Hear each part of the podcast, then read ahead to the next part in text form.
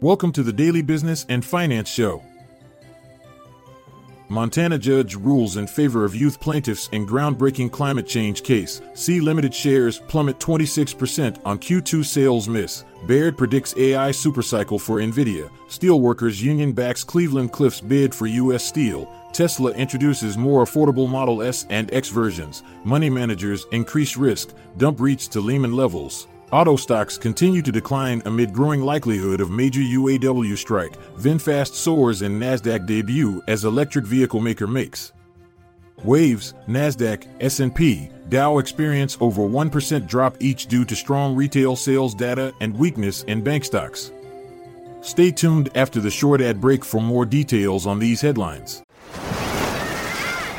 Hear that? Believe it or not, summer is just around the corner. Luckily, Armor All, America's most trusted auto appearance brand, has what your car needs to get that perfect summer shine. Plus, now through May 31st, we'll give you $5 for every 20 you spend on Armor All products. That means car wash pods, protectant, tire shine, you name it. Find out how to get your $5 rebate at armorall.com. Armor All, less work, more clean. Terms apply. In a significant ruling, a judge in Montana has declared that the state must take further action to safeguard its residents from the effects of climate change. This decision has rendered laws ineffective that previously prohibited state agencies from considering greenhouse gas emissions when making policy decisions. Although specific measures have not been specified, officials are now able to take into account the impacts of climate change when formulating future policies relating to energy, mining, efficiency, and emission standards. While Montana's constitution guarantees its citizens the right to a clean environment, this right has largely remained unenforced until this ruling. The Attorney General's office intends to challenge this decision by filing an appeal. Similar cases are currently underway in Oregon and Hawaii. Singapore tech giant Sea Limited experienced a significant decline in its stock price, dropping over 26% during early trading on Tuesday. This drop was primarily driven by the company's second quarter revenue falling short of expectations. Sea Limited reported earnings of 54 cents per share, while revenue increased by 5.2% to $3.1 billion for the period ending June 30th. However, the company faced challenges due to foreign currency headwinds impacting e commerce revenue, which reached $2.1 billion. Additionally, digital entertainment revenue declined to $529.4 million compared to the previous quarter's $539.7 million. On a positive note, digital financial services revenue witnessed substantial growth of 53.4%, amounting to $427.9 million year over year. Furthermore, non performing loans remained stable at around 2%. Analysts had predicted earnings of 46 cents per share on $3.25 billion in revenue for Sea Limited second quarter. Investment firm Baird predicts that Nvidia may see a surge in sales due to the increasing demand for artificial intelligence. Analyst Tristan Gerra believes that AI will drive significant revenue growth in the second quarter and beyond. Gerra also suggests that NVIDIA's Grace Hopper GPUs could generate billions of dollars in revenue, potentially posing a challenge to competitors like Intel and AMD. Additionally, there is an expected rebound in consumer GPU demand, with a modest increase projected for the third quarter. While Nvidia shares rose by 1.5%, both AMD and Intel experienced slight declines. The United Steelworkers Union, led by USW President Tom Conway, is exclusively endorsing Cleveland Cliffs' bid to acquire U.S. Steel. They have made it clear that they will not entertain any other offers, whether from domestic or foreign entities. The situation became confusing when Esmark presented a higher cash offer, but it remained uncertain if they sought the union's approval. In contrast, Cleveland Cliffs put forth a proposal consisting of both cash and stock options valued at $32.53 per share. On the other hand, Esmark offered a straight cash deal of $35 per share. It is worth noting that U.S. Steel's stock price has experienced a 24% year to date increase and an impressive 27% surge over the past year. Tesla recently introduced more affordable options for its Model S and X cars. The prices for these vehicles are set at $78,490 and $88,490 respectively. Although the new models offer shorter driving ranges, customers can expect their deliveries to take place between September and October. This move by Tesla comes as a response to declining sales in China, prompting the company to implement price reductions in order to stimulate demand. In the second quarter of this year, Tesla managed to deliver 19,225 vehicles with higher price tags compared to 16,162 units delivered during the same period in 2022.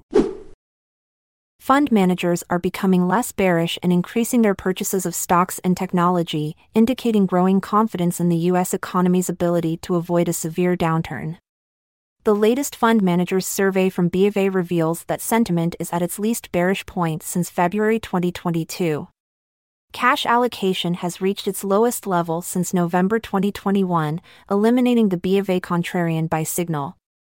Although fund managers still have a lower than average exposure to stocks, it has risen to its lowest level since April 2022. Moreover, there is a consensus among fund managers that the economy will experience a soft landing in the coming year. However, they are shifting away from real estate investment trusts and reallocating towards tech stocks instead bond allocation has also seen a slight increase.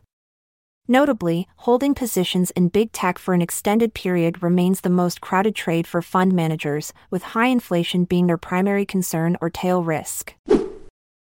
The United Auto Workers Union plans to hold a vote next week to authorize strikes against Detroit automakers Stellantis, Ford, and General Motors. Negotiations have been slow, with wages and economic concerns still unresolved. The current contract for 150,000 auto workers will expire on September 14th. The union's demands include pay raises, pension restoration for newer employees, cost of living adjustments, elimination of wage tiers, and representation at proposed electric vehicle battery plants. Bank of America predicts that some of these demands may be non negotiable and expects a strike to occur in September. As a result, stock prices for GM, Stellantis, and Ford have declined as investors anticipate the possibility of a strike or increased labor costs. Vietnamese electric vehicle manufacturer VinFast experienced a significant surge in its stock price following the successful completion of its merger with Black Spade Acquisition Company. This merger has marked Asia's largest merger and acquisition deal of the year. As a result, VinFast's stock price skyrocketed by over 100%, reaching $21.89 per share. This valuation surpasses that of its competitors such as NIO, Rivian Automotive, and Lucid Group.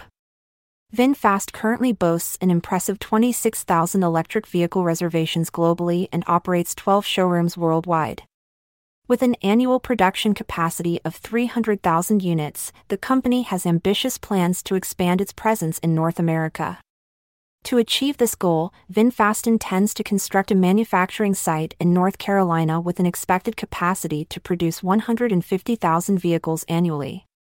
The subsequent surge in stock price positions VinFast ahead of competitors like NIO and Rivian Automotive. With substantial EV reservations and global showrooms already established, VinFast aims to further strengthen its presence by establishing a manufacturing site in North Carolina capable of producing 150k vehicles per year. U.S. stocks closed lower on Tuesday due to several factors. Firstly, July retail sales surpassed expectations, which raised concerns about the Federal Reserve's interest rate policy. Additionally, the financial sector experienced losses after Fitch Ratings issued a downgrade warning. China's economic situation also worsened, contributing to market volatility in the fixed income sector and impacting equities. Specifically, the Nasdaq Composite declined by 1.14%, while the S&P 500 retreated by 1.16% and the Dow dropped by 1.2%. Energy stocks were negatively affected by falling crude oil prices driven by worries over China's economy. Furthermore, financials saw a decline of 1.8% following Fitch's cautionary statement regarding U.S. lenders' credit ratings being at risk. Overall, these various factors led to a decrease in U.S. stock market performance on Tuesday. Thank you for joining us on the Daily Business and Finance Show. Stay informed, stay inspired, and we'll catch you next time. I'm Montgomery Jones. And I'm Amalia Dupre. It's been a pleasure until we meet again tomorrow. This content is sourced from the Seeking Alpha website, so support our podcast by becoming a Seeking Alpha Premium subscriber. See the show notes page for links to sign up. This episode is produced by Klassic Studios. Check out our other podcasts in our network at klassicstudios.com.